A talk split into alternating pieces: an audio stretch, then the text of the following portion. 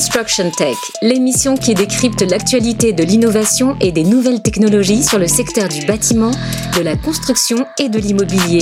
Une émission présentée par Kenza Brega. Bonjour à tous et merci d'être avec nous sur Bâti Radio pour ce tout nouveau numéro de Construction Tech dans lequel j'ai le plaisir de recevoir Emmanuel François.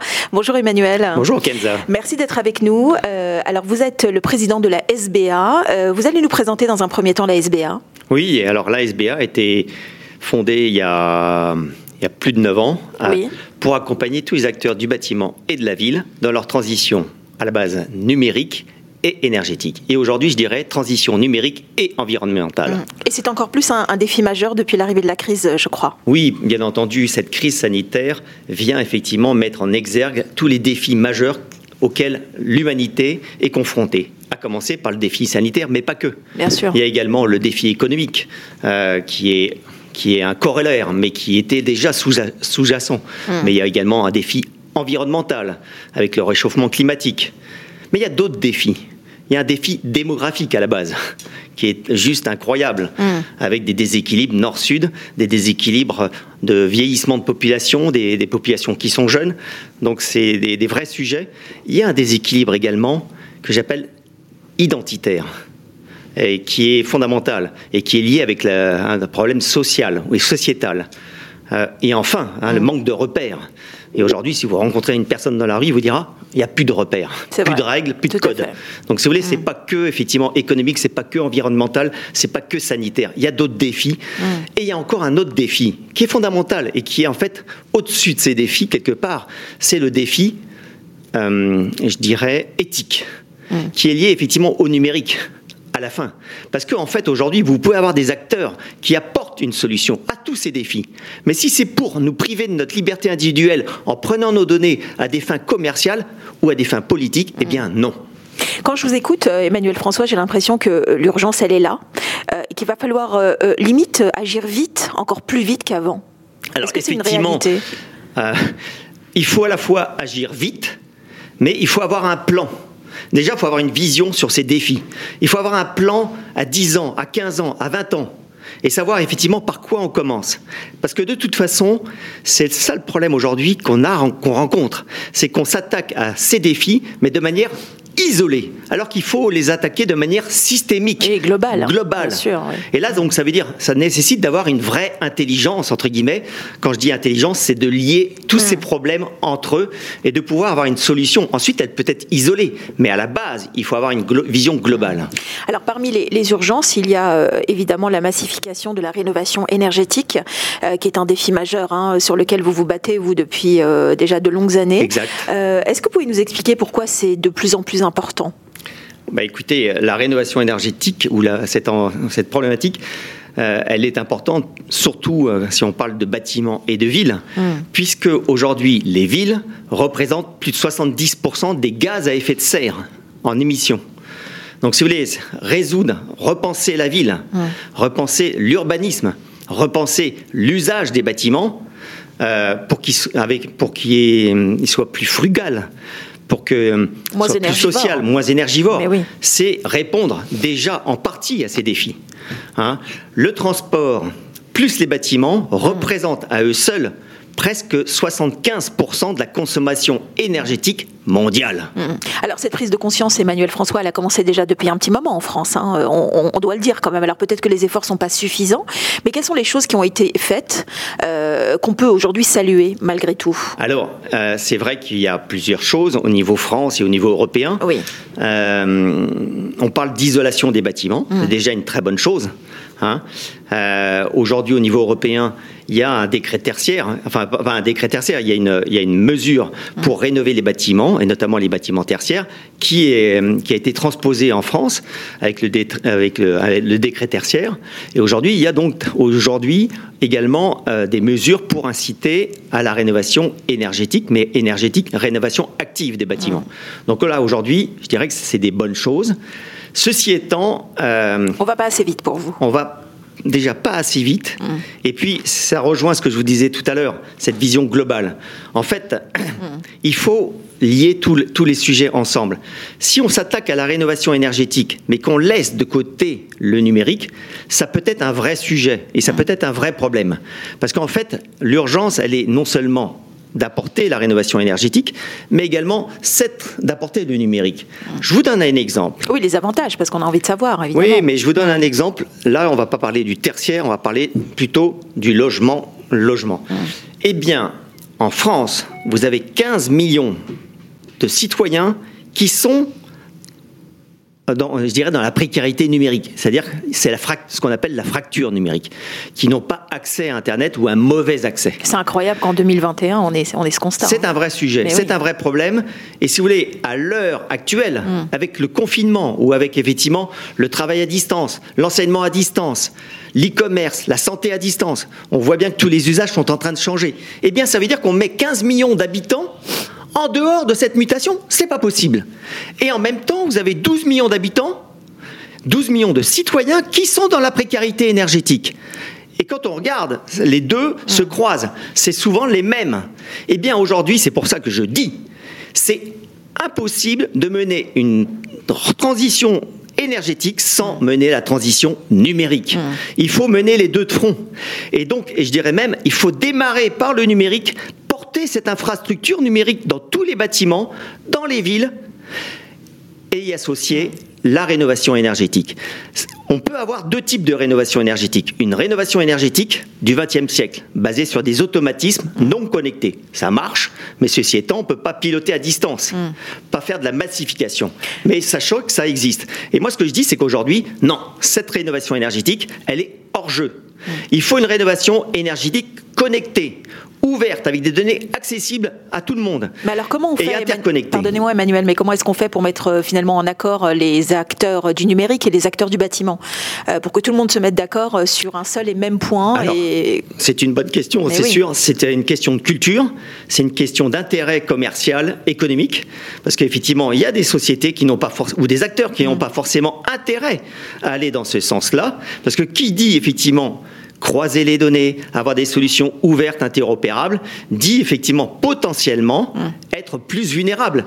Si effectivement j'arrive avec des solutions fermées, avec des protocoles fermés, en fait je peux piloter, maîtriser toute la chaîne de valeur, de la solution jusqu'à l'installation, jusqu'à la distribution. Et donc essayer d'imposer mon système. Mais ça ne marche pas. La ligne Maginot, on sait très bien qu'elle n'a pas empêché les Allemands de franchir la frontière. Eh bien, c'est pareil. Aujourd'hui, ça ne marche pas. On ne peut plus mettre une ligne Maginot autour de solutions. Il faut avoir des solutions ouvertes, interopérables. Et ça, c'est clé. Donc là, aujourd'hui, effectivement, il faut que ça rentre dans les mœurs, rentre des habitudes. Et donc, s'il y a des mesures gouvernementales qui incitent à la rénovation énergétique, elles doivent nécessairement mettre l'accent sur cette ouverture des données, sur l'interopérabilité des systèmes, pour permettre de mutualiser les solutions et de ne pas être sur des solutions uniquement verticales. Je m'explique. Si je prends par exemple un capteur de présence pour de l'efficacité énergétique, si je suis dans une solution fermée, il ne servira qu'à cette solution. Si je suis dans une solution ouverte, interopérable, ce capteur de présence, il pourra m'aider aussi à la gestion des espaces, à la sécurité, à plein d'autres applications. C'est juste un exemple. Et on peut extrapoler cet exemple à plein d'autres. Vous voyez, cette transversalité, cette mutualisation, elle n'est possible que grâce à l'ouverture des données, à l'interopérabilité. Et là, on arrive vraiment à un ROI, un retour sur investissement. On peut mettre en place des modèles économiques qui s'autofinancent. Et là, on n'a même plus besoin de subventions de l'État. Ça s'autofinance. C'est une question de bonne volonté, finalement. C'est une question de bonne volonté. Et en fait, voilà. Et aujourd'hui, à la SBA, c'est ce qu'on pousse, avec notamment le fameux cadre de référence Ready to Service, qui a ses déclinaisons servicielles, comme R2S for Grids, pour le pilotage de l'énergie, mais pas que. Il y a R2S for Space, R2S for Mobility, etc. R2S for Health, etc. Et donc là, on voit bien qu'il y a quelque chose qui se dessine. Et l'autre objectif, c'est que le bâtiment devienne serviciel et devienne un élément d'un quartier. et soient plus isolés. Parce que c'est fondamental si on veut répondre aux défis qu'on a cités tout à l'heure. Ça ne peut plus marcher. On ne peut plus avoir des îlots. On ne peut plus avoir des ghettos où on travaille, où on se soigne, où on se loge. Ça ne marche plus. On doit raisonner au niveau global et mutualiser les ressources, les espaces. Donc on a compris qu'il fallait rompre avec nos modèles d'hier pour mettre en place une révolution urbaine globale. C'est ce que vous essayez de nous dire depuis tout à l'heure, Emmanuel François. Alors c'est vrai qu'il y a une question aussi qui revient souvent, c'est que qui dit révolution numérique dit aussi sécurisation des données. Comment est-ce qu'on peut garantir aux citoyens que ces données et que le pilotage par exemple de ces outils numériques soit géré par lui-même et seulement par lui-même? Alors là encore, si vous voulez, c'est à la fois le concours de volonté et aussi la technologie. Je vous donne un exemple. Il y a 4 ans, j'étais au CES, sur le stand de NXP. Le directeur général de NXP me montre un composant et il me dit, ce petit composant-là, il permet de faire le edge. À l'époque, je ne savais pas ce que c'était que le edge. Il me dit, le edge, par exemple, ça vous permet, si vous prenez votre iPhone, de mémoriser votre visage sans que votre visage soit dans le cloud. C'est-à-dire, il reste local. Donc, votre donnée personnelle, elle ne sera pas exploitée, croisée. Elle est votre propre. Le edge. Oui. Donc, j'ai compris ce que c'était. Et ensuite, je suis revenu en France et j'ai dit, ça, c'est une des grosses innovations. Eh bien, aujourd'hui, on voit bien qu'en fait, les composants électroniques ont beaucoup plus de mémoire. Et donc, on peut faire du edge et on peut aussi embarquer de l'intelligence artificielle à tous les niveaux. Et là, ça permet effectivement d'avoir une gouvernance des données beaucoup plus locale, beaucoup plus décentralisée. C'est fondamental et aujourd'hui, à l'ASBA, on pousse le Building Operating System ou le District Operating System, c'est-à-dire un point de convergence des données au niveau local avec une gouvernance locale. C'est clair, c'est comme ça qu'effectivement, on va apporter la confiance à l'usager. L'usager, on ne va pas lui piquer ses données, on va lui dire, vos données, elles vous appartiennent, et libre à vous de les faire exploiter par un exploitant, par un opérateur de service, sous contrat. Pour finir, Emmanuel François, vous avez des choses à nous dire sur le fond. Oui. Alors, un mot là-dessus, rapidement, s'il vous plaît. En fait, je me dis qu'aujourd'hui, au-delà de la technologie, au-delà de ces cadres de référence que l'ASBA développe, il faut raconter une histoire aux citoyens, lui dire pourquoi, effectivement, pour répondre aux défis, il faut effectivement utiliser le numérique à bon escient. Et donc, j'ai créé un fonds de dotation qui s'appelle MAGE, dont l'objectif est justement d'acculturer, de raconter de cette histoire sur ces changements de paradigme fondamentaux à notre société nécessaires. Et donc, ce fonds qui a été créé l'année dernière, et depuis mi-décembre, reconnu d'intérêt général, et donc va permettre aujourd'hui, c'est mon objectif, en parallèle à ce que fait la SBA, à la fois de réaliser des projets uniques, je dis uniques, pouvant être massifiés, pouvant être répliqués, suivant un contexte, pour montrer cette histoire, pour démontrer, en associant des écosystèmes différents, réaliser des projets, et puis également acculturer le plus large possible en France, mais également à l'international, pour raconter cette histoire et que chacun, au fond de soi-même, se prenne cette histoire, aille voir son supérieur, aille voir sa collectivité, aille voir son syndic en lui disant « mais bien sûr, il faut faire autrement ». Et faisons ensemble.